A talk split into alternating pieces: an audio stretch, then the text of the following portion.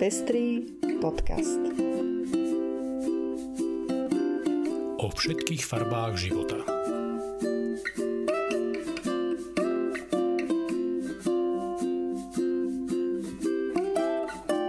Vítame vás pri 55. vydaní Pestrých správ. Toto sú informácie, ktoré vám prinášame. V Čiernej hore uzavrel registrované partnerstvo prvý pár. Vo Francúzsku prvý raz požehnali zväzok dvoch duchovných rovnakého pohľavia. Európska komisia zverejnila správu o stave právneho štátu. Evanelici v Nemecku bojujú proti konšpiračným teóriám. Analýza ukázala finančnú náročnosť materstva, Súd v Nemecku potvrdil možnosť vymazať facebookové kontá s nenávistným obsahom. Ja som Lucia Plaváková. A ja som Ondrej Prostredník. Nájdete nás aj na portáli Patreon. Ďakujeme, že viacerí nás už podporujete a tešíme sa, že vám záleží na šírení osvety v oblasti ľudských práv a ochrany menšín. Ak sa chcete pridať k našim podporovateľom, nájdite si náš profil na patreon.com. Srdečná vďaka a príjemné počúvanie. Čiernej hore po prvý raz oficiálne zaregistrovali partnerstvo osôb rovnakého pohľavia. Dnešok je významným dňom pre komunitu LGBTQ v Čiernej hore a som hrdá na to, že v našej krajine bolo uzavreté prvé partnerstvo ľudí rovnakého pohľavia. Som rada, že sa oficiálne začala implementácia zákona o partnerstve a želám partnerom veľa šťastia a lásky v spoločnom živote. Napísala Srzentičová, srbská ministerka pre verejnú správu, digitálnu spoločnosť a médiá. Hoci sa registrované partnerstvo uzakonené v Čierne hore svojim obsahom približuje manželstvo, páry rovnakého pohľavia zatiaľ žiaľ nebudú môcť adoptovať deti. Zjednotená protestantská církev vo Francúzsku v minulých dňoch prvýkrát požehnala zväzok dvoch duchovných rovnakého pohľavia. Ide o manželstvo dvojice mladých žien, ktoré sú na začiatku svojej kňažskej kariéry v cirkvi.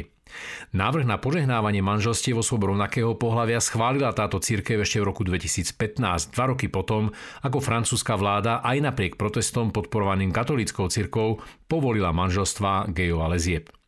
Zjednotená protestantská církev vo Francúzsku, ktorá vznikla v roku 2012 zlúčením francúzskej luteránskej a reformovanej cirkvy, vtedy zároveň schválila, aby o tom, či takéto požehnanie udeliť, mohli rozhodovať pastory v jednotlivých farnostiach.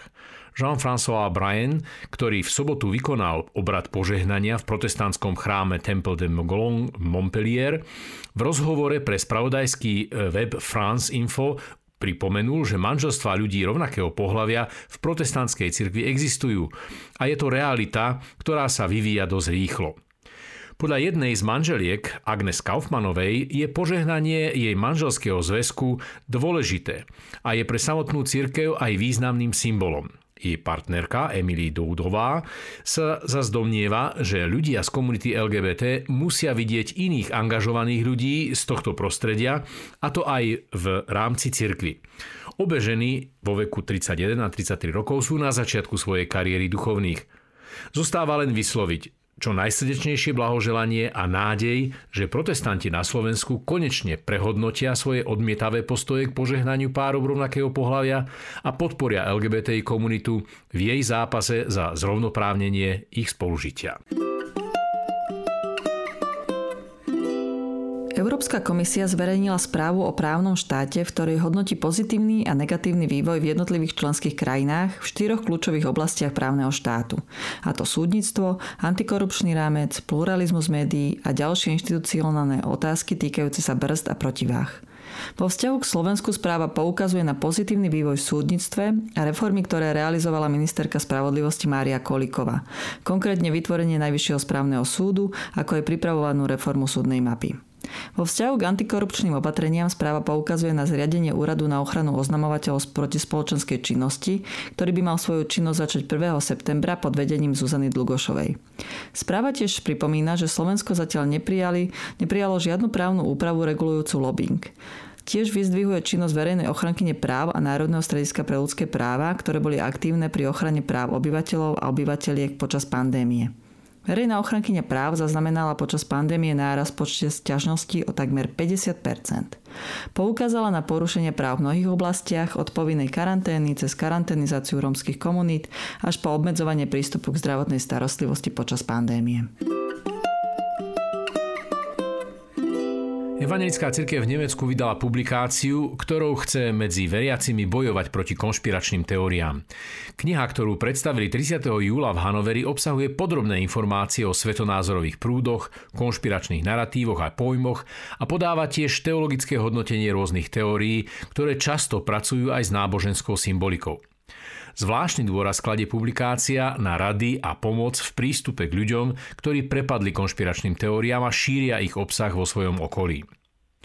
Konšpiračné teórie musíme dešifrovať vecným a diferencovaným objasnením skutočnosti, píše v úvode knihy hanoverský evangelický biskup Ralf Meister.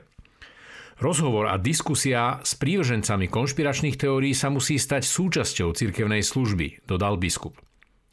Dúfam, že publikácia aj postoj nemeckých evanelikov inšpirujú aj tých slovenských a tunajšie cirkvy začnú intenzívnejšie vystupovať proti konšpiračnému mysleniu v radoch svojich veriacich. Inštitút finančnej politiky zverejnil analýzu, ktorá ukazuje, ako materstvo negatívne vplýva na finančnú situáciu, kariéru a následné dôchodky slovenských žien. Aj 6 rokov po prvom pôrode odpracujú matky ročne v priemere o 2,5 mesiaca menej a im mzdy sú o 33% nižšie, než by, keby deti nemali.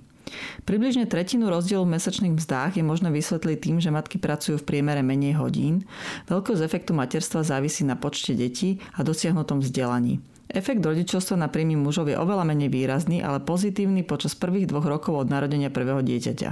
Uvádza sa v analýze. Slovenské ženy majú v priemere o 19,4% nižšie príjmy ako muži. Ministerstvo práce, sociálnych vecí a rodiny by malo intenzívne pracovať na odstraňovaní týchto rodových nerovností a zamerať sa na opatrenia, ktoré majú za cieľ podporu návratu matiek do pracovného života, a to najmä zvyšovaním dostupnosti predškolskej starostlivosti, podporou využívania materskej a rodičovskej dovolenky zo strany druhého rodiča a flexibilného zamestnávania. Facebook smie blokovať kontá, ktoré obsahujú nenávistné prejavy, musí však o tom informovať ich vlastníkov. 29. júla o tom rozhodol Spolkový súd v nemeckom Karlsruhe. Podľa súdu má Facebook právo v rámci svojich komunitných pravidiel blokovať kontá s nenávistnými prejavmi, aj keď tieto nie sú v rozpore s platným právnym poriadkom v Nemecku. Rozhodnutie padlo v prípade sťažovateľky, ktorá v roku 2018 na svojom konte uverejnila obsah s nenávistnými prejavmi voči cudzincom. Súd tiež pojednával o nenávistnom komentári k videu, na ktorom osoba s migračným pozadím odmietla policajnú telesnú prehliadku. Facebook tento obsah vyhodnotil ako nenávistný prejav, vymazal ho a zablokoval prvé konto na 30 a druhé na 3 dní. Vlastníkov kont však o svojom rozhodnutí neinformoval. Obe dotknuté osoby sa na súde stiažovali, že Facebook týmto neprimerane zasiahol do ich slobody prejavu. Rozhodnutie súdu je dobrou správou a dá sa očakávať, že prispeje k obmedzeniu nenávistného obsahu na Facebooku aj v iných krajinách. Nedelu 15.8. organizuje občianske združenie Dúhové rodiny s finančnou podporou nadácie mesta Bratislavy prvý ročník Dúhového dňa rodín. Komunitné podujatie, ktorého cieľom je vytvoriť priestor pre stretnutie rôznych typov rodín, sa bude konať v Novej Cvernovke. Súčasťou programu budú aj aktivity pre deti, divadlo Piky z Pezinka či kreatívne dielničky. Vidíme sa 15.8. od 14.00. Záhrada Centrum nezávislej kultúry v Banskej Bystrici pozýva na dúhový piknik pre všetkých. Priateľské stretnutie v záhradnom parku nie len s divadelnými tvorcami zo skupenia Alter Ego z Francúzska sa uskutoční v nedelu 8. augusta od 15. hodiny. A to je už všetko z dnešného vydania Pestrých správ. Najbližšie sa budeme počuť o 3 týždne 23. augusta. Prajeme príjemné leto.